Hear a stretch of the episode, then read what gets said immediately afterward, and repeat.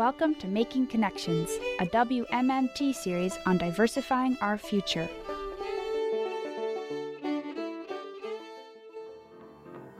If you use the internet, or are one of many rural residents hoping to get affordable internet access, December 14th was a big day. The Federal Communications Commission voted 3 to 2 to dismantle net neutrality, the open internet principles that more than 80% of Americans support. The plan was proposed by Ajit Pai, President Trump's choice for FCC chairman. And FCC commissioners voted along party lines. Their vote means that internet is no longer classified as a public utility or Title II service. That weakens universal service requirements and consumer protections. Whitney Kimball Coe is raising a family in Athens, Tennessee, a small town south of Knoxville. She also coordinates the National Rural Assembly and is director of national programs for the Center for Rural Strategies. The following is an editorial she wrote for her local paper, in which she relates her concerns about the impact the FCC changes will have on rural communities, such as those in our WMMT listening area.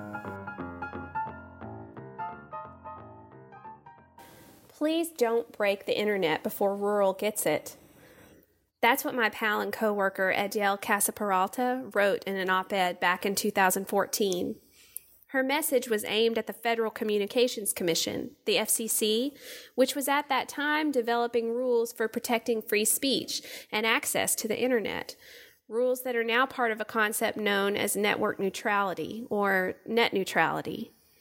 Net neutrality is absolutely the kind of tech jargon that puts people to sleep, I know, but please stay with me because upcoming changes to net neutrality rules have broad implications for growth and well being in communities like my home in rural East Tennessee. At its core, net neutrality means that the internet is a neutral playing field where all content that is legal gets treated equally, and no information or website gets preferential treatment or faster speeds from providers like Comcast or Verizon or AT&T.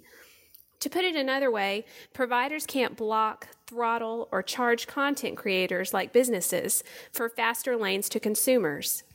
As a consumer, I should be able to look at the New York Times Online and my local newspaper, the Daily Post Athenian, with equal ease.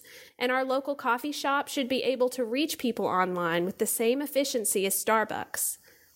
Current net neutrality rules also designate broadband as a Title II public utility, like telephone and electricity, which means providers have to honor a consumer's request for service if it's reasonable. This means that communities everywhere, including our rural areas, have some leverage when it comes to demanding internet connection. But that leverage is now being challenged, along with net neutrality rules. Federal Communications Commission Chairman Ajit Pai has recommended a complete repeal of both the Title II classification and net neutrality, making it easier for giant providers in this area to revert back to redlining practices. Currently, an estimated 23 million people living in U.S. rural communities and towns do not have access to internet or fixed broadband service. In Tennessee, only 2% of city dwellers lack access to quality broadband connectivity, compared to 34% of rural residents. The numbers are similar in Kentucky. That kind of digital divide means rural people are unable to access the kind of healthcare, education, and economic and business opportunities that bigger cities enjoy. It also means that rural voices are not fully represented in our democracy because they are not present in online civic dialogues and content production. Conversations about broadband, the internet, and net neutrality can absolutely become intimidating and technical really fast. So don't stress if you're not ready for the technical side of the discussion. Just remember that you have an individual story to tell about why an open and quality connection to the internet is essential to you, to your family, and, and to the future of your community. What can you do right now? Share your story with state and local leaders and let them know that you want and need high speed broadband with open access. And with our national representatives, we can advocate for net neutrality rules that will allow our local businesses, nonprofits, and everyday citizens to participate equally with our urban peers. And most importantly, we want to be able to tell our story so others won't tell it for us. That was Whitney Kimball Coe, coordinator of the National Rural Assembly and a resident of Athens, Tennessee.